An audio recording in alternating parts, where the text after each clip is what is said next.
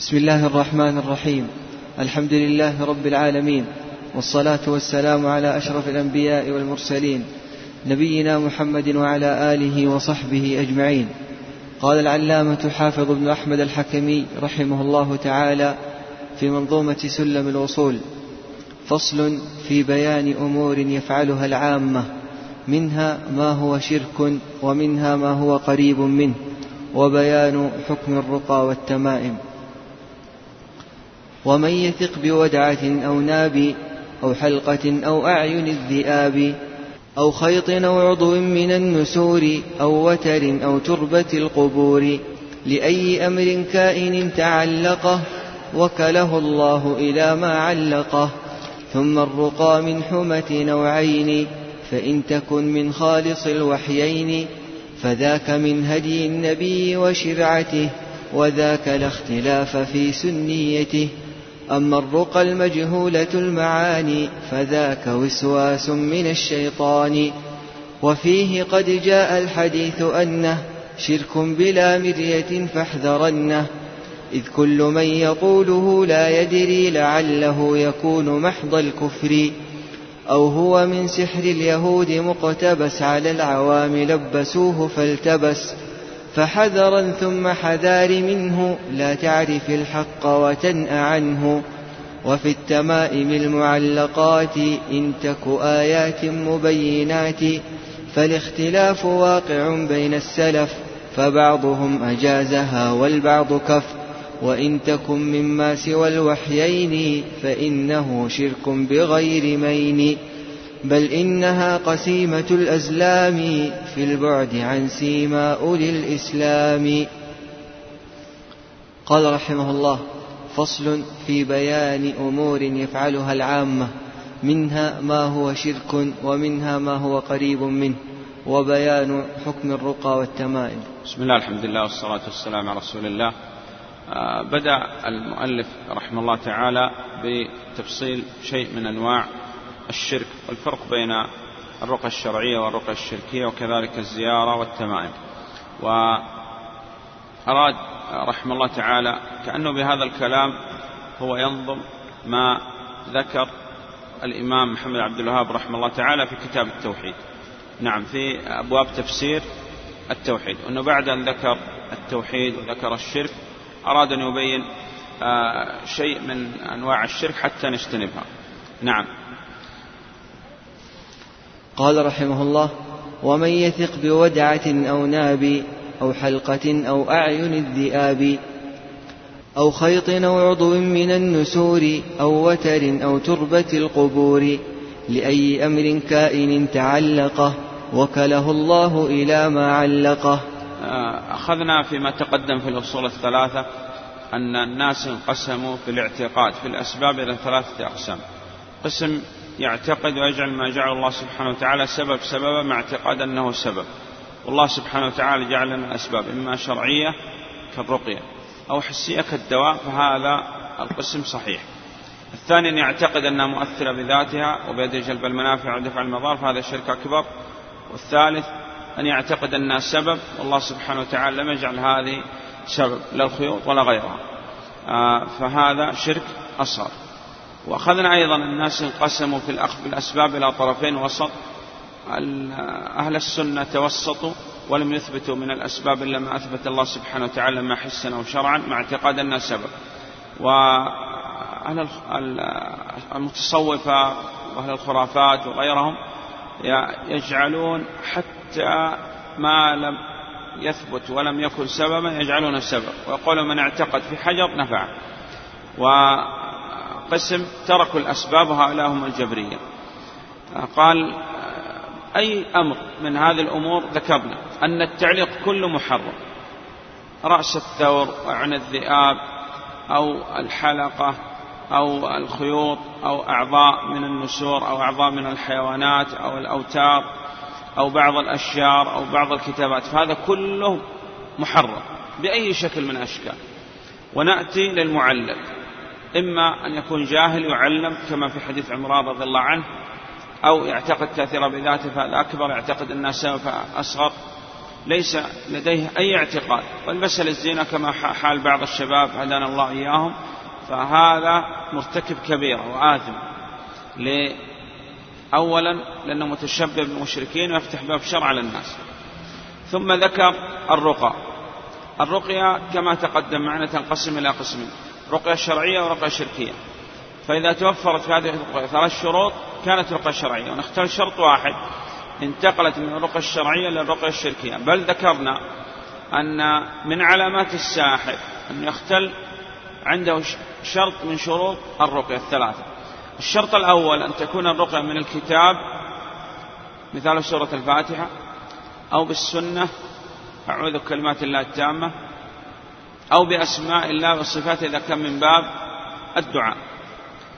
الثاني أن تكون بكلام معلوم مفهوم مسموع وباللغة العربية. ويصح أن يكون من باب الدعاء فقط لا من باب الرقية من باب الدعاء فقط أن يدعو بغير اللغة العربية لكن بشرط أن لا يغير الأسماء الحسنى. الثالث أن يعتقد أنها سبب. خرج به ما لو اعتقد أن هذا الراقي هو الذي بيده جلب المنافع ودفع المضار وغير هذا تكون رقية شركية. نعم. ثم الرقى من حمى. الحمى هي لدغة كل ذات سم حية وعقرب أو عين. وقلنا معنى قول النبي عليه الصلاة والسلام لا رقية إلا من عين أو حمى أي لا علاج أبرأ ولا أنفع في العين والحمى من الرقى الشرعية مع ثبوت الرقى الشرعية في غير العين والحمى. نعم. ثم الرقى من حمة نوعين فإن تكن من خالص الوحيين. فذاك من هدي النبي وشرعته وذاك لا اختلاف في سنيته. أما الرقى المجهولة المعاني فذاك وسواس من الشيطان. وفيه قد جاء الحديث أنه شرك بلا مرية فاحذرنه. لأنه عليه الصلاة والسلام قال إن الرقى والتمائم. وقلنا أراد بالرقى هنا ال ليست ال الاستغراقية بل ال العهدية المعهودة عندهم أي التي فيها شرك. نعم. إذ كل من يقوله لا يدري لعله يكون محض الكفر. نعم. لأن بعض الناس يكتب بعض الرقى أحيانا ويقول أن هذه يعني وردت عن بعض السلف وكذا. نقول نحن نعرض على الكتاب والسنة. وافقت أخذنا. خالفت لا نأخذ بها. لعلها تكون إما من السحر أو فيها كفر أو ما إلى ذلك. نعم. أو هو من سحر اليهود مقتبس على العوام لبسوه فالتبس فحذرا ثم حذار منه. لا تعرف الحق وتنأ عنه. نعم. وفي التمائم المعلقات إن تك آيات مبينات فالاختلاف واقع بين السلف فبعضهم أجازها والبعض كف وإن تكن مما سوى الوحيين فإنها شرك بغير مين بل إنها قسيمة الأزلام في البعد عن سيماء للإسلام. التمائم تقدم معنا أن التمائم كلها شرك. إلا إذا كانت التميم من القرآن فقد اختلف فيها السلف. ورجحنا التحريم لأمور أربعة. لدخولها تحت قول النبي عليه الصلاة والسلام أن الرقى والتمائم ولكراهية السلف منه ابن مسعود والكراهة عند السلف تحريم وأنها تفتح باب شر على الناس وفيها امتهان للقرآن. وإذا كانت من غير القرآن فهي من الشرك. نعم. قال قال رحمه الله فصل. من الشرك فعل من يتبرك بشجرة أو حجر أو بقعة أو قبر أو نحوها. يتخذ ذلك المكان عيدا. وبيان أن الزيارة تنقسم إلى سنية وبدعية وشركية. هذا ومن أعمال أهل الشرك من غير ما تردد أو شك. ما يقصد الجهال من تعظيم ما لم يأذن الله بأن يعظما كمن يلذ بقعة أو حجر أو قبر ميت أو ببعض الشجر. متخذا لذلك المكان عيدا كفعل عابد الأوثان. ثم الزيارة على أقسام ثلاثة يا أمة الإسلام. فإن والزائر فيما أضمره في نفسه تذكرة بالآخرة.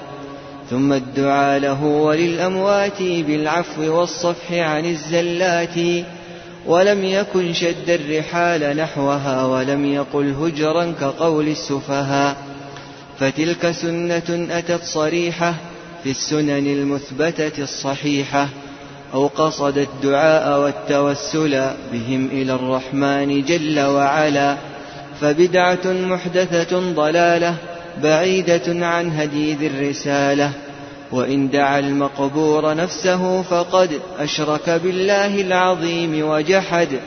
لن يقبل الله تعالى منه صرفا ولا عدلا فيعفو عنه. إذ كل ذنب موشك الغفران إلا اتخاذ الند للرحمن. قال رحمه الله فصل من الشرك فعل من يتبرك بشجرة أو حجر أو بقعة أو قبر أو نحوها. يتخذ ذلك المكان عيدا. وبيان أن الزيارة تنقسم إلى سنية وبدعية وشركية. نعم هذا مثل الفصل الذي تقدم أن المؤلف رحمه الله تعالى كأنه يأتي بما جاء به الشيخ محمد بن عبد الوهاب رحمه الله تعالى في أبواب تفسير التوحيد على ما قسم لأنه القسم الثاني تفسير التوحيد. التبرك طلب البركة وقلنا التبرك ينقسم إلى قسمين تبرك مشروع وتبرك ممنوع. فالتبرك المشروع يكون إما بأمر شرعي كقراءة القرآن أو بأمر حسي كما وضع الله سبحانه وتعالى لعلماء السلف من البركة والقبول إما في مؤلفاتهم أو في ما كانوا يعني ألقوا على الناس. وكان من المسموع مثلا. كما حصل في علم شيخ الإسلام ابن تيمية رحمه الله تعالى مثلا. وغير هذا إذا لم يثبت فيه شيء حسا ولا شرعا كان من التبرك الممنوع. والأصل في التبرك أن نوع من أنواع الشرك الأصغر وقد يصل إلى أن يكون نوع من أنواع الشرك الأكبر. وهذا هو من أعمال أهل الجاهلية فرأيتم اللات والعزى ومناة الثالثة الأخرى ألكم الذكر وله الأنثى. أخبروني ما شأن هذه الأصنام التي تعظمونها وتذبحون لها وتزعمون أن لها بركات. آه، من غير ما تردد أو شك قصد الجهال بعض الأماكن. وأن هذا يعني كثير أنه يتمسحوا ببعض الأماكن ويتبركوا بها بل يعني زاد بهم الحال. حتى أنهم يعني تبركوا يعني بالحيوانات وبالأحجار وما إلى ذلك ويتمسحوا بجدران المسجد النبوي بجدران الكعبة. بل ذكرنا أن هذا لا يكون حتى في الحجر الأسود. الحجر الأسود لابد يعتقد عندما يقبل أو يستلم يعتقد أنه حجر لا يضر ولا ينفع. والذي بيده جلب المنافع ودفع المضار هو الله سبحانه وتعالى. ويعتقد أنه متبع لهدي النبي صلى الله عليه وسلم وهذا هو التبرك المشروع. وغير هذا إذا يمسح على نفسه وعلى أولاده أو يأخذ شيء من لباسه مثلا ويمسح به الكعبة أو الحجر فهذا من التبرك الممنوع ولا شك. نعم. لم يأذن الله سبحانه وتعالى بهذا أن يعظم ومنها ما جاء في حديث أبي واقد رضي الله عنه وذكرنا أن ذات أنواط أي ذات تعليق. نعم. هذا ومن أعمال أهل الشرك من غير ما تردد أو شك. ما يقصد الجهال من تعظيم ما لم يأذن الله بأن يعظما كمن يلذ ببقعة أو حجر أو قبر ميت أو ببعض الشجر متخذا لذلك المكان عيدا كفعل عابد الأوثان. نعم. عيد. أي يعاد وتكرر. لا تجعلوا قبري عيدا أي يعاد وتكرر. نعم. كفعل عابد الأوثان لأنهم كانوا يترددوا على هذه الأماكن ويقصدوها يزعمون أن لها بركات كما حصل في قبر اللات. نعم. ثم الزيارة على أقسام ثلاثة يا أمة الإسلام. زيارة القبور تنقسم إلى ثلاثة أقسام زيارة شرعية وبدعية وشركية. فالزيارة الشرعية لابد فيها من شروط. الشرط الأول أن لا يشد إليها الرحل وأن ينوي بهذه الزيارة تذكر الدار الآخرة والدعاء له وللأموات بالصفح عن الزلات. لا دعاء الأموات وهذه الزيارة الشركية أو دعاء الله سبحانه وتعالى عند الأموات فهذه الزيارة بدعية. وأن لا يأتي بما يخالف الشريعة. فإذا توفرت هذه الشروط الأربعة كانت زيارة شرعية. ونختار شرط تنتقل من الزيارة الشرعية إلى زيارة بدعية أو زيارة شركية. وناسب يعني في هذا الموضع أن نذكر الزيارة الشرعية في المدينة. فالزيارة الشرعية في المدينة خمسة. زيارة قبر النبي عليه زيارة مسجد النبي عليه الصلاة والسلام ولا بد أن يشد الرحل لزيارة المسجد إلى القبر. الثاني إذا جاء إلى المدينة يذهب إلى مسجد قباء يتطهر في بيته ثم يأتي مسجد قباء. ثم بعد هذا يزور قبر النبي صلى الله عليه وسلم وصاحبيه رضي الله عنهما والبقيع وشهداء أحد. والزيارة على ما تقدم معنا تكون للقبور للرجال فقط للنساء لأن زيارة النساء للقبور من كبائر الذنوب. كما رجح ذلك شيخ الإسلام ابن تيمية رحمه الله تعالى. نعم. فإن والزائر فيما أضمره في نفسه تذكرة بالآخرة. نعم زوروا القبور فإنها تذكركم الآخرة. نعم. ثم الدعاء له وللأموات بالعفو والصفح عن الزلات. والأولى أن يأتي بما ورد عن النبي عليه الصلاة والسلام في زيارة القبور. نعم. ولم يكن شد الرحال نحوها ولم يقل هجرا كقول السفهاء. نعم هذه شروط أربعة. نعم. فتلك سنة أتت صريحة في السنن المثبتة الصحيحة. أو قصد الدعاء والتوسل بهم إلى الرحمن جل وعلا فبدعة محدثة ضلالة بعيدة عن هدي ذي الرسالة. عليه الصلاة والسلام. وإن دعا المقبور نفسه فقد أشرك بالله العظيم وجحد لن يقبل الله تعالى منه صرفا ولا عدلا فيعفو عنه. إذ كل ذنب موشك الغفران إلا اتخاذ الند للرحمن. هذا نسأل الله السلامة والعافية. إذا مات عليه على الشرك الأكبر فهو مخلد خلود أبدي في النار. وإذا تاب من الشرك سواء كان أكبر أو أصغر في وقت تقبل فيه التوبة وتقبل التوبة ما لم تطلع الشمس من مغربها أو تحضر الوفاة فإذا تاب في وقت تقبل فيه التوبة تاب الله سبحانه وتعالى عليه لعموم الأدلة. وليا عباد الذين أسرفوا على أنفسهم لا تقنطوا من رحمة الله. إن الله يغفر الذنوب جميعا. نعم. قال رحمه الله فصل في بيان ما وقع فيه العامة اليوم مما يفعلون عند القبور وما يرتكبونه من الشرك الصريح والغلو المفرط في الأموات. ومن على القبر سراجا أو قدا أو ابتنى على الضريح مسجدا فإنه مجدد جهارا لسنن اليهود والنصارى. كم حذر المختار عن ذا ولعن فاعله كما روى أهل السنن. بل قد نهى عن ارتفاع القبر بأن يزاد فيه فوق الشبر.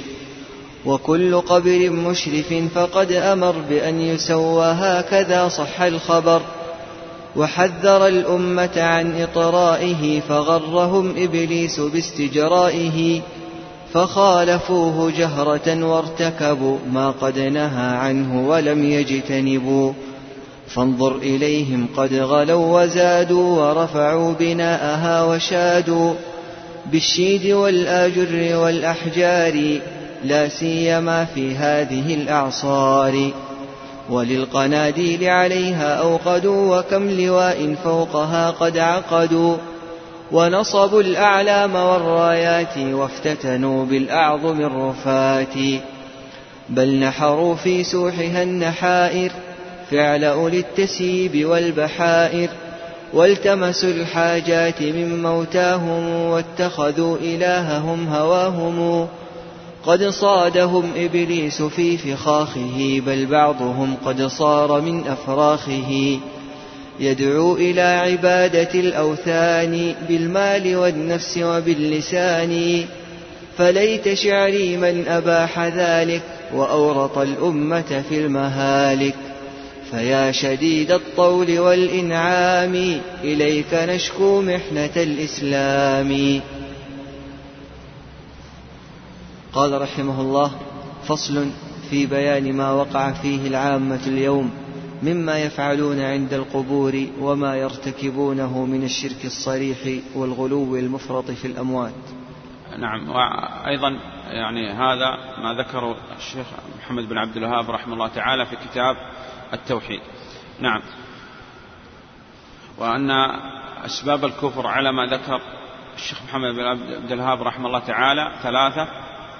أولا الغلو في الصالحين والثاني النهي عن عبادة الله سبحانه وتعالى عند قبر رجل صالح فكيف إذا عبده والثالث ما جاء أن الغلو في قبور الصالحين يصيرها أوثانا تعبد من دون الله كما حصل في قبر اللات.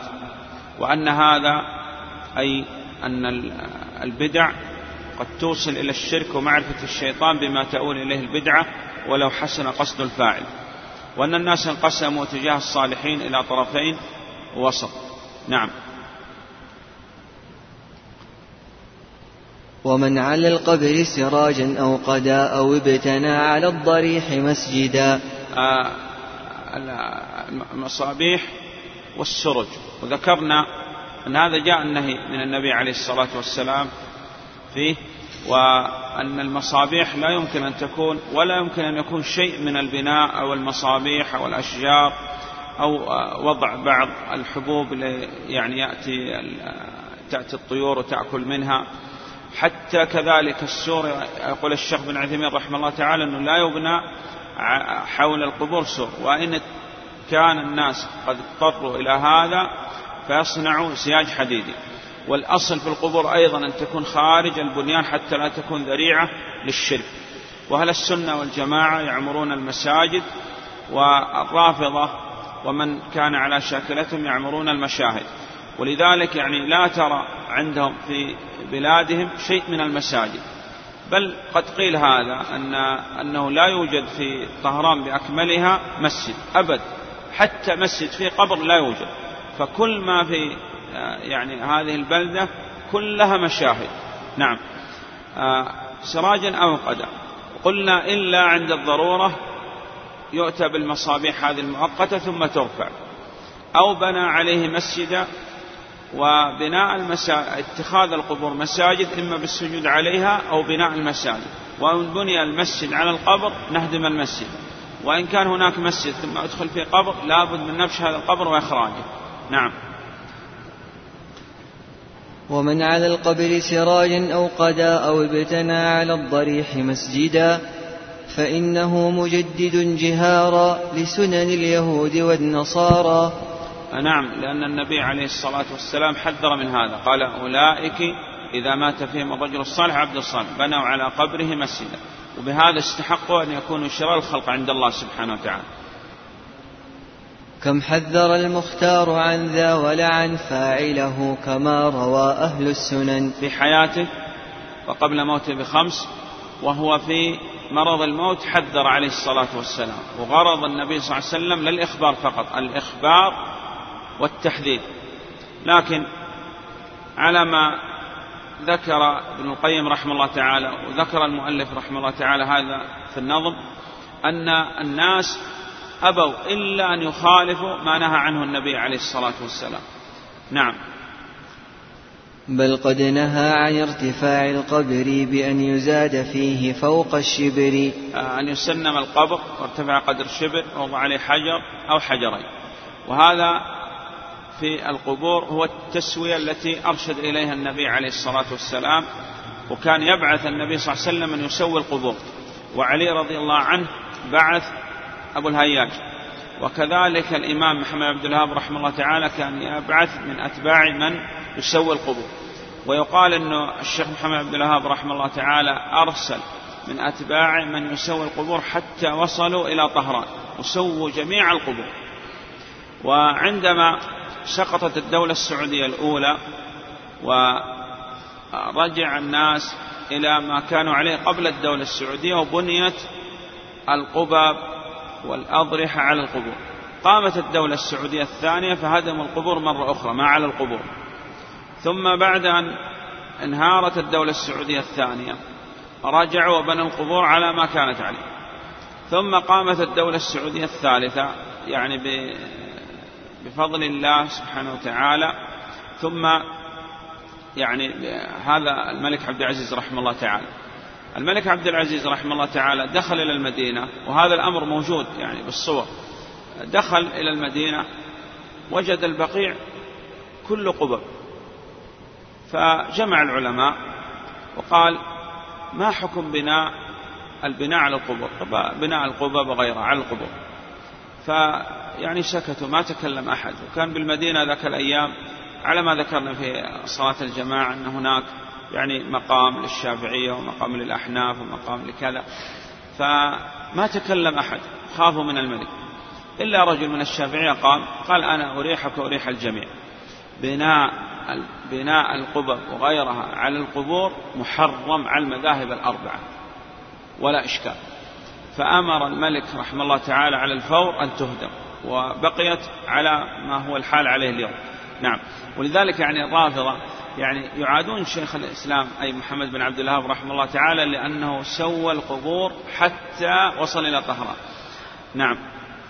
فالعداء يعني من أجل العقيدة لا من أجل يعني أمور في الدنيا وكذا. نعم. قال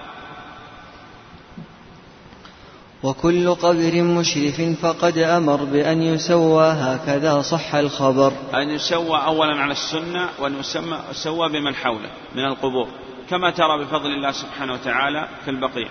نعم. وحذر الأمة عن إطرائه فغرهم إبليس باستجرائه. ولا يستجرينكم الشيطان ولا يستميلنكم ولا يستهوينكم وقال لا تطروني كما أطرت النصارى. فأبوا وخالفوا النبي صلى الله عليه وسلم كما ذكر هذا الكلام ابن القيم رحمه الله تعالى. نعم. وقال دع ما ادعته النصارى في نبيهم واحكم بما شئت فيه واحتكمي. فإن من جودك. قال إحنا لا نريد أن نصف النبي صلى الله عليه وسلم بما وصفت النصارى عيسى بن مريم عليه الصلاة والسلام. بل نريد أن نرفعه ونصفه بما لم تصف النصارى عيسى عليه الصلاة والسلام. نعم. وحذر الأمة عن إطرائه فغرهم إبليس باستجرائه فخالفوه جهرة وارتكبوا ما قد نهى عنه ولم يجتنبوا. وهذا في الحقيقة هو كلام ابن القيم أنه قال أن الأمة يعني بعض الأمة نسأل الله السلامة والعافية أبوا إلا أن يخالفوا ما جاء عن النبي عليه الصلاة والسلام ثم يتقرب إلى الله سبحانه وتعالى بهذا. نعم. فانظر إليهم قد غلوا وزادوا ورفعوا بناءها وشادوا بالشيد والآجر والأحجار لا سيما في هذه الأعصار. نعم. فإذا لا يصنع عليها شيء من البناء أو شيء من الإسمنت أو الجبس أو الجص أو غيره. ولو قال يعني بعض الناس أنه عندنا شدة أمطار وقد تأتي السيول وكذا نقول تعهد القبور بأن تكون على ما كان عليه النبي صلى الله عليه وسلم. وإذا جاءت الأمطار وغيرها فالأولى حماية العقيدة لا حماية القبور. وقلنا أن أهل السنة والجماعة وسط مع القبور. نعم. وللقناديل عليها أوقدوا وكم لواء فوقها قد عقدوا. نعم بل يعني يوقفوا أوقاف خاصة للقبور. نعم. ونصبوا الأعلام والرايات وافتتنوا بالأعظم الرفات. بل نحروا في سوحها النحائر فعل أولي التسييب والبحائر. والتمسوا الحاجات من موتاهم واتخذوا إلههم هواهم. نعم أفرأيت من اتخذ إله هواه نعم. قد صادهم إبليس في فخاخه بل بعضهم قد صار من أفراخه. والشياطين إما شياطين إنس أو شياطين جن. والشيطان من الإنس قد يكون يعني أشد أحيانا من شياطين الجن. لأن شيطان الجن قد تستعيذ بالله منه ويذهب لكن شيطان الإنس لا. وهم يعني عظموا الصالحين ويعني طريقتهم في هذا الكذب وذكر بعض القصص والمنامات والرؤى وهذا حجتهم. بل يقال إنه يعني في قرية من القرى في أحد الدول يعني كان إنسان تسلط على الأمة تسلط على هذه القرية أكل أموالهم ولم يبقي لهم شيء. فحتى يعني وهذا هو أثر الشرك. خرج يوم رجل من أهل القرية ليس لم يبقى لديه شيء إلا يعني شاة. أخذ هذا الشاة وأراد أن يبيعه. وخرج يتخفى حتى لا يرى هذا الولي على زعمه. فرآه الولي وقال إلهي قال والله ما بقي عندي شيء. أريد أن أبيع هذه الشاة حتى لا أموت وآكل. قال لا تعطيني إياه قال أهلك موت. قال اسمع إما تعطيني هذه الشاة أو أقلبها لك حجارة. ترى الحجارة هذه؟ قال نعم. قال كان لرجل من هذه القرية قطيع من الغنم. وطلبت من أن يعطيني إياها فامتنع وحولتها إلى حجارة. كما تراها الآن فأما تعطيني هذه الشاة أو أحولها إلى حجارة. فهذا يعني مسكين. نظر في أمره كذا تحول هذا إلى حجارة. هذا لا يقدر عليه إلا الله سبحانه وتعالى. وهذا يعني ما كان في الكفار الذين بعث فيهم النبي صلى الله عليه وسلم. فقال هذا الرجل لهذا الولي على زعمه. فقال اسمع. أنت تريد الشاة؟ قال نعم. قال أيضا أنا أريد الشاة. فماذا رأيك؟ أن تقلب هذه الحجارة إلى غنم وتأخذ نصفها وأنا أخذ نصفها وترتاح وأرتاح. ولا إشكال. إذا تقول أنك تقدر على قلبها إلى أحجار أرجع هذه الأحجار إلى غنم والحمد لله. قال اذهب. وأنت كذا وتركه هو الشام نعم. والتمسوا الحاجات من موتاهم واتخذوا إلههم هواهم. وهذا ما يعرف في بعض الدول نسأل الله السلامة العافية من المواسم والزردة وغيرها وأن يعني في الغالب أن يعني الكبار السن يقصد القبور في هذه الأماكن. حتى وإن كان بعض الناس يقول نحن يعني يعني انتهى هذا الأمر عندنا وكذا نقول لا باقي. ومعروفة هذه الأماكن بأنها تقصد ويأتي الناس إلى القبور ويتمسحوا بها والأضرحة ويقول لابد أن نأتي للولي الفلاني ونقرب له شيء من الذبائح وكذا. وقد يكون من الناس هؤلاء من لا يأتي بالواجبات من الزكاة الواجبة لكن يقدم للولي. وبهذا يعني لبس عليهم الشيطان. نعم. قد صادهم إبليس في فخاخه بل بعضهم قد صار من أفراخه. يدعو إلى عبادة الأوثان بالمال والنفس وباللسان. وهذا يعني من العجب أن هؤلاء هم على الباطل وعندهم جلد وأن هناك من يعني من أهل السنة من يكون عنده ضعف. ولا يعني يبذل غاية جهده في نشر هذا الدين والدفاع عنه ومحاربة الشرك وأهله. نعم.